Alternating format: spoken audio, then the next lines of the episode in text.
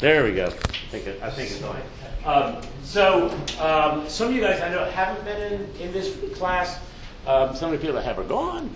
And I really hope that if that's wrong.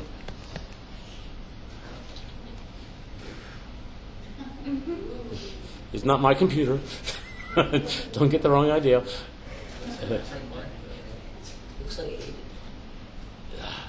It's one of the RYM interns' computer. And, huh. Okay, well, I don't know where the other slide is. I'm not really sure how that works. But anyhow, this is what we're going to talk about today. And I'll wrap up with something at the end that I hope that we get out of it. It is my passion, and my passion for you guys, because these guys are my youth group, a lot of these guys are, all these guys are. And I hope it's yours, at least one of your big passions as well. I'm not going to really go through I know some of you guys didn't see this, we're not going to go through a review because we kept on going over, I couldn't get everything in. I wish I'd had a little more time because I would have stayed more in that one passage in Acts, but I'm not really my thing, I'm not really a preacher. Cyrus last night was amazing. I thought that was just an amazing picture, amazing story. And if I could have put that into today's, that is really what today's talk is, that whole thing about the mosaic and all of the little compartments and little pieces. That's what we try to portray to you guys today. I'm not sure if you would quite get that out of me speaking it. So I guess God has something else for you to hear from me. At least I pray he does. So anyhow, I put a few things up that I'll briefly hit on, and then there's one thing big that I want to hit on. It's a concept that I've worked on for a long time. Two things, and I'll just say right up front. I thought a lot about, and I read a lot about what it means to rest. And I'm not going to go into all of that, but I think that's a big thing for community, and that's a big way that we have impact on the world is when we rest well. And that doesn't just mean physical rest, that really more means resting in Jesus, and that changes the way we relate to the world. And then the other thing I'll say, the other big word that I've looked at a lot is the idea of being shalom.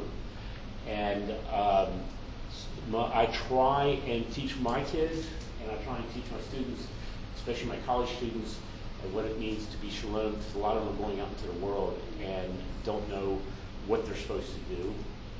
And they miss the point that that's not really the point is not what your job is or not that kind of thing, but the point is whatever you're doing to be shalom. So I'm going to go into those, but here's a few things real quick that we'll go through. This is the one, this is being shalom, the salt and light for the world from Matthew chapter 5. Matthew 5, if I don't mention it when we get to it, it's the Sermon on the Mount, and that's Jesus telling you what kingdom living is. And he goes through the Beatitudes, and right after the Beatitudes, he gets to the point of being salt and light. It's really a cool picture. If I had time, I'll explain what was enlightened to me by somebody about that.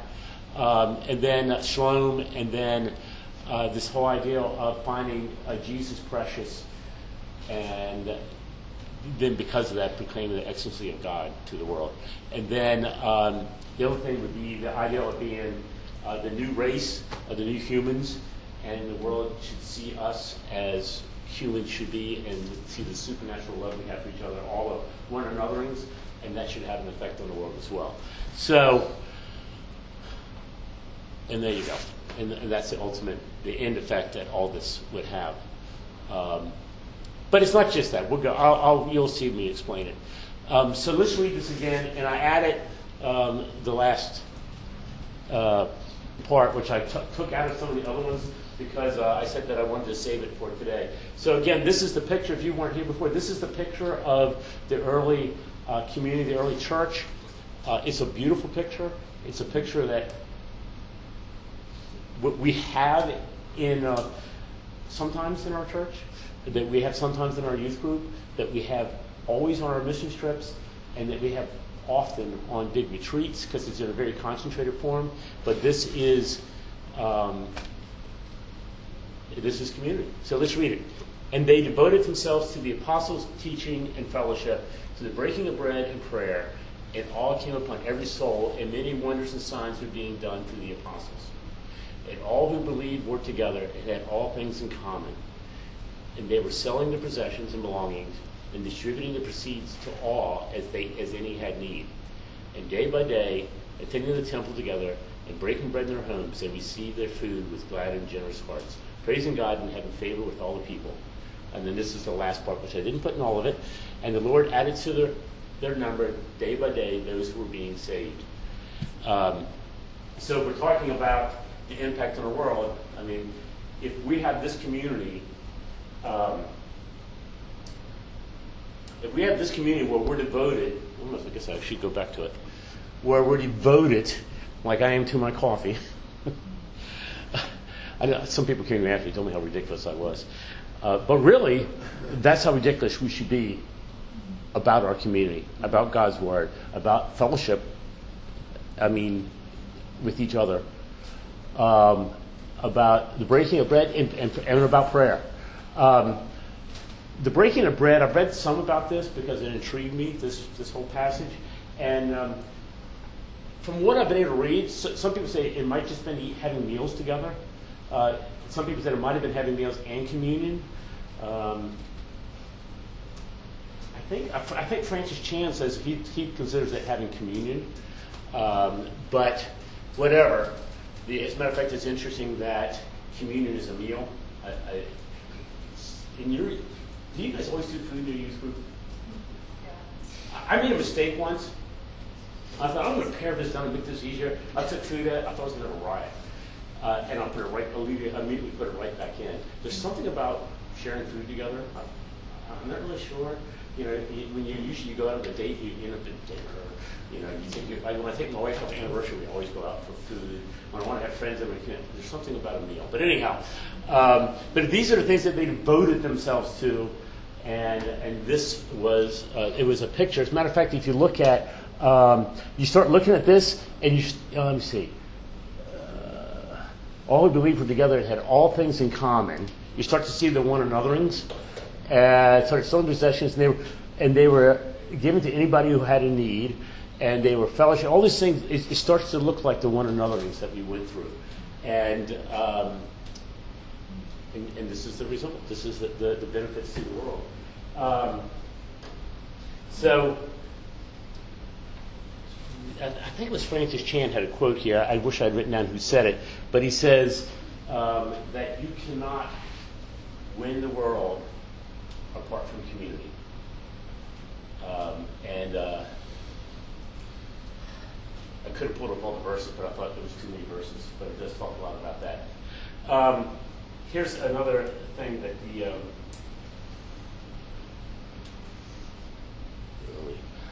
John 13:35. By this all people will know that you are my disciples, if you have love for one another.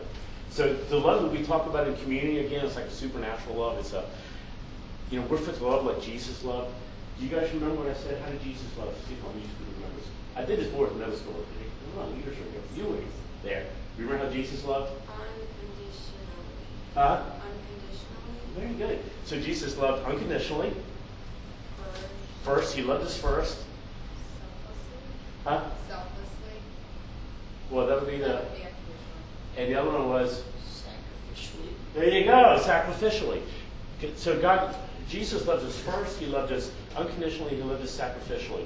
And when we start doing it one another and seeing community, because of what God's done for us, by the grace he's shown us, by his death on the cross, by his making his children, by giving us the eternal inheritance, by letting us inherit everything that Jesus did, then we start to love each other, and we can love people first before they love us, and even if they don't love us, you know, love your enemies, that whole thing. We can love each other sacrificially. Some of my leaders do an amazing job of loving. I mean, that guy right there, high school student, came to camp with me last week because I needed another counselor. He was, I'm telling you what, he gave me a week of probably not much sleep, and the kids in his cabin just gave him grief for a week. Did they not? Did they not? And that was a sacrificial love for people, because I think it comes from the fact that he knows Jesus loves him and he loves our community. What was that third one? Sacrificially, unconditionally, and sacrificially. So that was sacrificially and unconditionally. And when the world sees that, they will know there's something different about you. And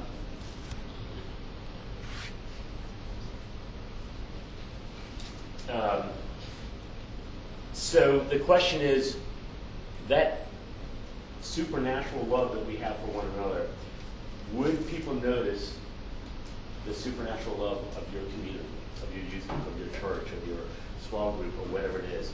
If they walked into your gathering, would they notice that supernatural love? And if they do, you know, that's an attractive thing. I'm going to tell you some stories in a little bit. I'll go through a couple other more of the theological stuff, and then I want to tell you some stories again so you can see how this works. And I said about finding Jesus precious. I probably have mentioned this because this has been one of my things more recently. For the last few months, again, John Piper pointed this out to me in one of his sermons. I like to read John Piper's sermons. I don't like to listen to them, but I read his sermons all the time.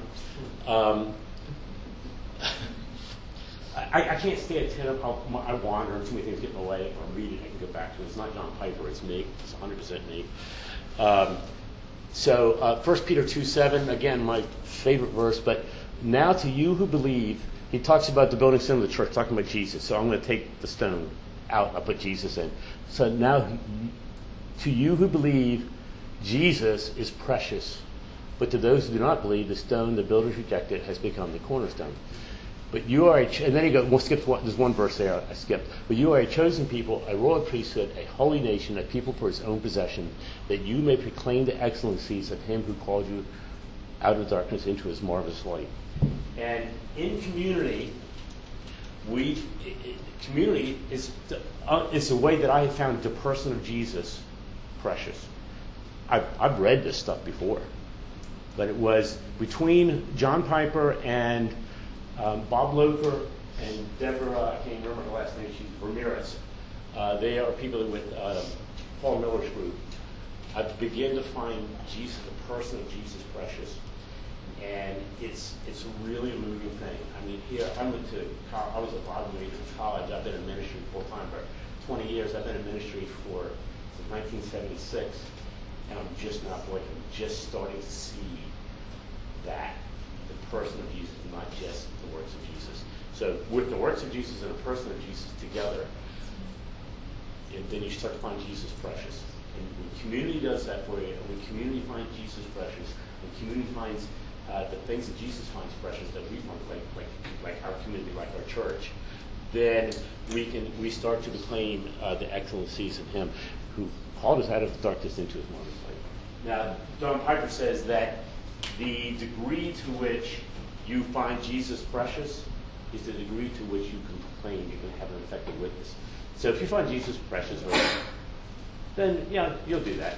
If you find Jesus more precious, then you'll do it more and more and more. So if you get to the point where you'll sell everything joyfully, and you know what I mean when sell everything? I don't necessarily mean selling everything. It might mean selling everything.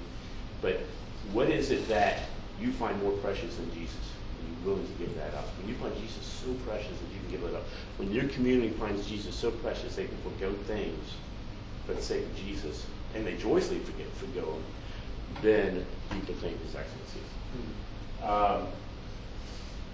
Again, I could read that quote again. You cannot win the world apart from community. After that, so here's one of the things I want to talk about just a little bit, and I want to tell you a few stories. Matthew 5:13. So before he does the Beatitudes here, which are, John Stott has a study, if you want to do it for youth group, look at the John Stott study on the Beatitudes. Amazing study, it's just life-changing. But he goes through, in the Beatitudes it's a progression, and it's what gospel living is about. I don't think each one of the Beatitudes belongs to different people. I think it belongs to believers in general. And I think that, you know, the first one is poor in spirit. The second one is what's the second one? Somebody else was mournful. and so forth. And so when you're poor in spirit, when you realize that you don't have any, just nothing you can offer, and you realize that you're sinful and so forth, then you become mournful. It's a progression. If you look at the progression, it's progression. And when you get to the last one, it kind of brings you back to the first one again. And then he goes, because of that, then you are the salt of the earth. This is the result of it. You are the salt of the earth, but if the salt loses its saltiness, how can it be salty again? It is no longer good for anything except to be thrown out and trampled underfoot. You are the light of the world. A town cannot be built on a hill, cannot be hidden. Neither do people light a lamp and put it under a bowl. Instead, they put it on a stand, and it gives light to everyone in the house. In the same way, let your light shine before others, that they may see your good deeds and glorify your Father in heaven.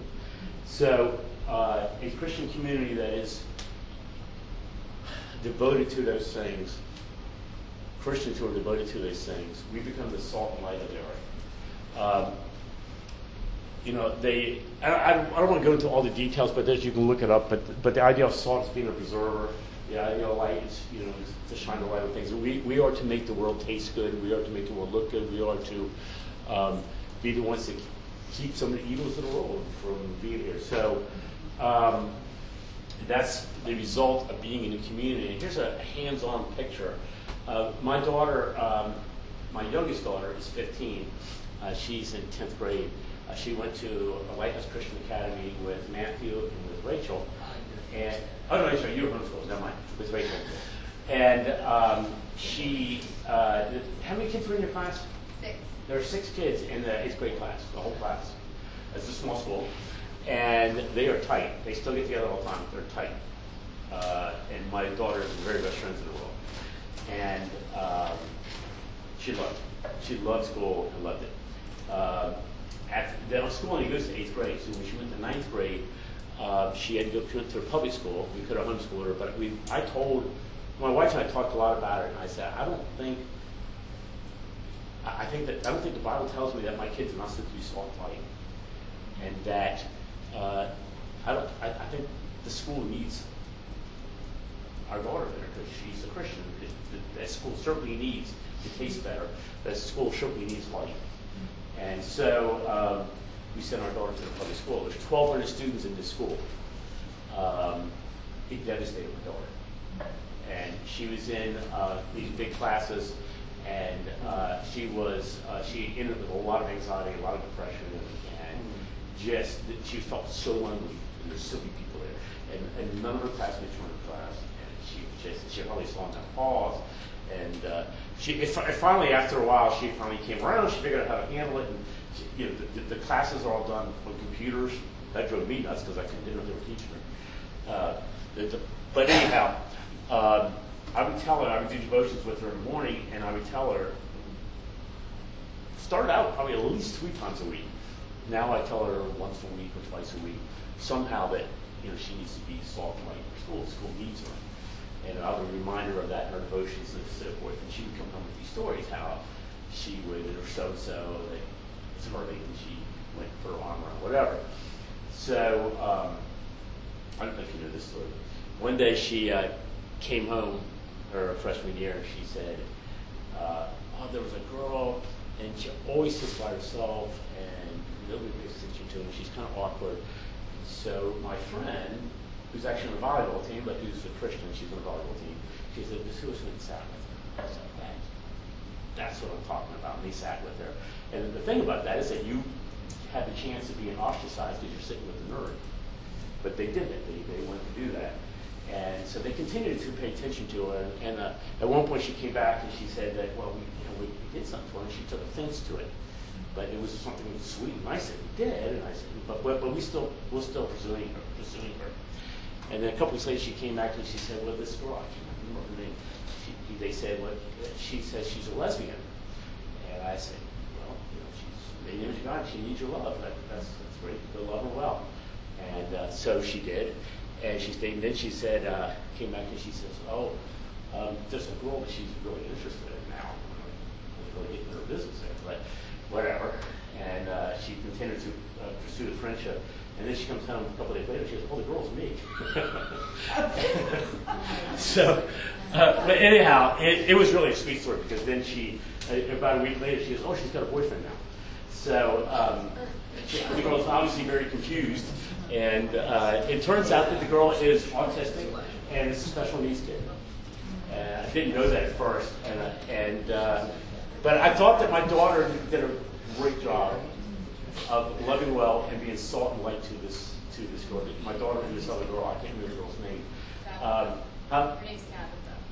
Tabitha's the girl that, okay. But anyhow, I think that that's what she's supposed to do. I think a lot is confusing for my daughter, and but my daughter has a number of her friends now at school are either, well, at least they claim to be either gay or bisexual or whatever. And she said to me one day, she says, I just love people. And she does. And but I did tell her, and here's where it comes back to community. I did tell her, I said, you understand that the people that you're around a lot, the people that counsel you are the people that shape your worldview, that shape the way your truth and the way you think you think. And of course, we know the truth comes from the Bible. And I said, so you have to be around your Christian friends more than your non-Christian friends. And so here's what she does. At youth group, she'll bring her non-Christian friends to youth group, and we'll have prayer requests, and she'll ask us right in front of the face to pray for her non-Christian friends that have come to faith. And it's so much so that now it's gotten to the point where she says, "Well, ask for prayer requests," and she goes, "You know," and literally just sitting right there with us, and they know what we're talking about. And so we pray for her non-Christian friends right in front of their face that they come to faith. But she's very passionate about it. She don't know that she would have done that just with me, just with her family, but because she had, and some of these kids that she hangs out with that are Christians don't go to our church, don't go to our youth group, but they are believers and they have, and Rachel's youth had a bigger impact than you know, just the fact that you are her friend and that you've been in school with her and that she has that support and everything. So that's just a little picture for a high school student of how we can be salt and light. The other thing that we do is that, I want to tell you here's what I see. Yeah, I'll tell you here. So, you know, we said that the world would know us by how we love the world. The community, the world would desire this community. I've had students over the years. I had a student that in high school he just didn't have that many friends. I mean, he's a great guy. I mean, he's not funny looking or nerdy or, you know, he was fairly athletic. He wasn't, I don't know if he's on even the sports team, but just a nice guy. For some reason, I had no idea why, but he didn't have a lot of friends. And somehow he found youth group. And he is an atheist. And he can use it all the time. And he found people that loved him that weren't really his friends, that became his friends. Literally, my youth group was mature enough in effect to do this for him. And interesting thing is, he still doesn't have faith. He's a really good friend of mine. And he's a really good friend of a lot of my college or older kids, he's older. And I would say it was probably 3 years after coming to youth group as an atheist, we were doing prayer requests, and he says, I got a request. I'm looking around like, what? And he had, as a 15-year-old, he had melanoma, which if you guys know what that is, it's a type of skin cancer that can be really, really severe, and he was having a 5-year checkup to show whether he was cancer-free or not. You know, and I don't know if I'll come to faith ever. I do know that our youth group loved him well, and that they were salt and light to him. We have a couple other kids that are really awkward socially, and our youth group has done a good job. They're really hard to love. They're really hard to include in your group, and I'm not talking about you. And they have done a good job of loving them. And I think that that's an amazing picture of the effects of the grace of God on us, on others. I think every youth group should have a kid like that. It's what you know, talk about. Then people wrote up against you and showed you your sin, or she gave you the opportunity to love sacrificially and first and unconditionally. That's it. I don't want to talk too much about that because I got youth group kids here, and I don't want to. But the other thing, I want to talk a little bit about shalom, because I thought a lot about this. I really should study this more. I'm not really a really good student or a theologian. I have a hard time sitting still, so that's difficult for me to read through a book, in all honesty. Let me just back up in this. I want to tell you this in the beginning. You are the salt of the world. Talking about rest, this is where this came into play. So, in order for, if my daughter, I use her as an example, but anyone of you guys can use this in your work or anything. But my daughter, if she's to be salt in my world, she has to be in the world. If she's always in youth group or with youth group people, then you're in a place that's already shining and salty. It's, you know, I mean, it's fine, but it doesn't do what you're supposed to do. But if you are in the world, if you're in a high school of 1,200 kids where most of them don't know Jesus, and you're trying to be salt in that world, after a while, you're going to get some of the dirt of the world already. Some of your attitudes are going to change. Some of your views are going to change. You may pick up and join in some of the things that you shouldn't be doing, and so forth.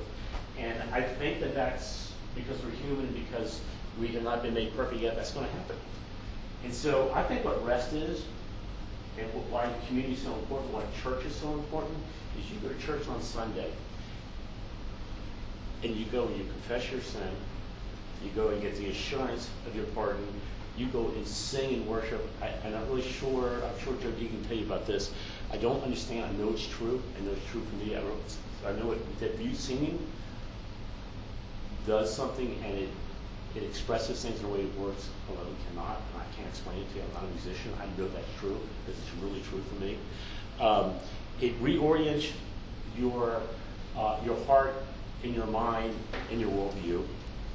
And you get to have the corporate praying for you, and you get to, and then you get to be reminded of the gospel. I think you get reminded of the gospel every Sunday, and you should be refreshed, have a smile on your face, and be ready to go out in the world and get dirty again,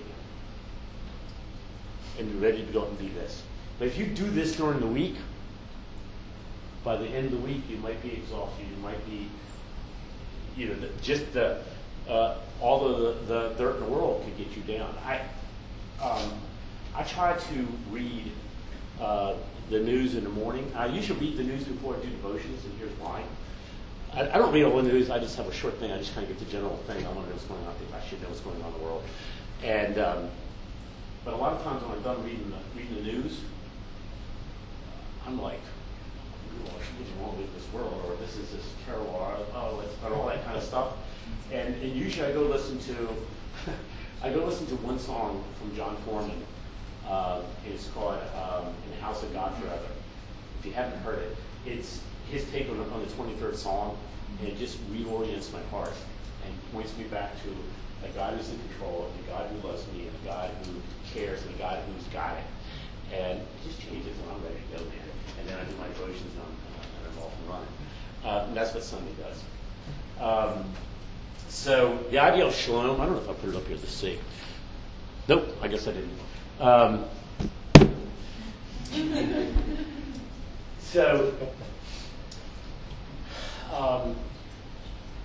When we're in community and when we have those things going on, then we start to have the peace and prosperity.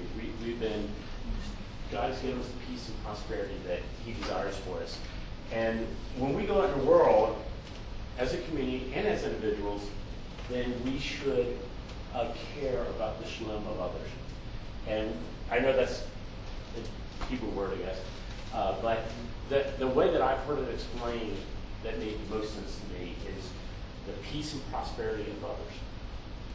We should care about the peace and prosperity of others. And so Elise, my daughter, cared about the peace and prosperity of this girl. the girl was sitting by herself, you know, and they cared that she succeeded, at least in that part. Here's an example of how that looks in a really very specific case. When my kids get their first job, I tell them your jobs care about shalom for their boss, for their co-workers, and for the people if they're serving somebody. And so I said, when you go to work, my daughter's trying to get, she can't get hired because she's 15. I think Chick-fil-A is the only place that will hire her. I said, you need to care, you need to make as much money for your boss as you can.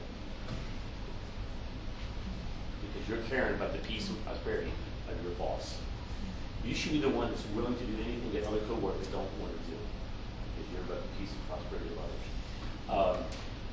You should care about your customers when they come in. If you're working at Chick-fil-A, what do they always say? My pleasure. But you should care that they get a hot meal timely with a smile on their face. I think about this in terms of, I want a coffee shop, of course.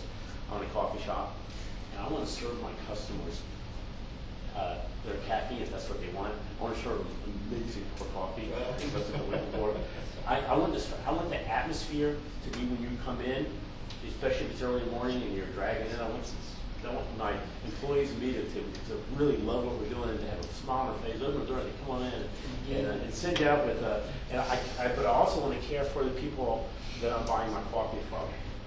My roaster friend, I want to treat him well. I want him to make a decent living. I want my employees to be paid a decent wage if they can, and get good tips. I want them to be I care about the peace and prosperity. I want the work condition to be such that they want to come into work, that they're not putting a fake smile on their face. I want the guys that are growing my coffee to be treated well. You know, fair trade, to degrees here. But I know a lot of these farmers. I want them to be treated well, and I care about the peace and prosperity of others.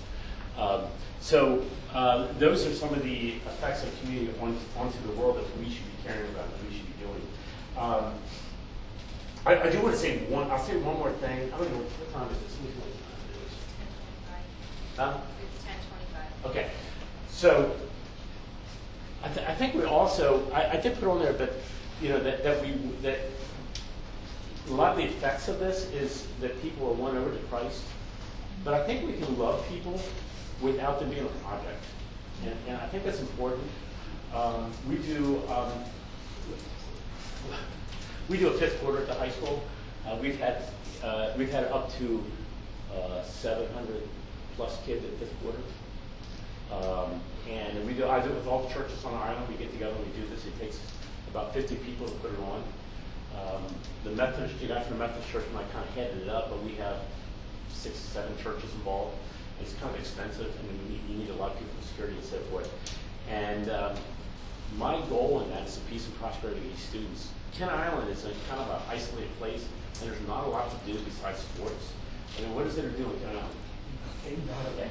That's everybody's McDonald's. Response. McDonald's. Yeah, McDonald's. The college group would go to McDonald's and order stuff and sit on the back of the car and put music on for 2 hours. There's just nothing to do.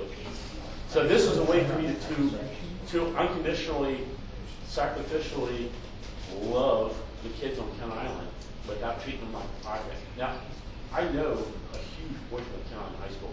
If I go into a football game, I have a hard time walking from one side of the stadium to the other without people yelling at me and hugging me or whatever. And it's great, but I want to love them. I mean, ultimately, the best thing way for me to love them is spend it. That's my timer. Let me see, I've got 5 minutes. The ultimate way for them to be loved is to know Christ and to be a part of our family. But I don't want to treat them like a project either. I want to love them. I'll end with this, and then I want to give you a paper if you want to read it. I pray that your community will really devote themselves to prayer, to God's word, to fellowship, and to breaking the bread. And with the help of the Holy Spirit, you can have a community that will make you imitate Christ more, love each other in a supernatural way, and support each other in a supernatural way. I pray your community will find Jesus to be so precious that you will have so much joy that it will meet the outside world with what you have. So I pray that you will never be without Christian community, that you will love your community as Christ loves his bride. But may the world will find you strange and beautiful, and because of that you will win others to Christ. So I do thank every one of you guys in here, because I did community, that you give in community, and that you never leave it. If you leave it, you will not succeed. Do not think that way. Especially if you guys go off to school, if you guys go off to college, you guys have got to find community. I'll help you find it, at least these guys. I'm going to close this with prayer, and then this is a letter from Zinni. I can't remember her last name. She is a RUF intern now. She I took RUF to El Salvador a couple years ago, and she was on the trip. She's from some African country. She's the most beautiful person inside. She's gorgeous. She has an amazing personality. She's as sweet as they come. And she wrote this letter when she went off to RUF and posted it on their website because she was raising funds, but she wanted this wasn't really her fundraising letter, this was just about her. And it shows the effect that community had on her. And it's a beautifully written letter, but also it is an amazing picture. So if you want a copy of it, I have a bunch of them here. I didn't have too long for me just to read to you guys, but it really is amazing what the community did for this girl. I asked her for permission to show it to you guys. Yeah, of course. So I have that here. But let me close this in prayer. Heavenly Father, we thank you that you have given us community here on earth, Lord. In a strange land, we are aliens here. It's hostile to us.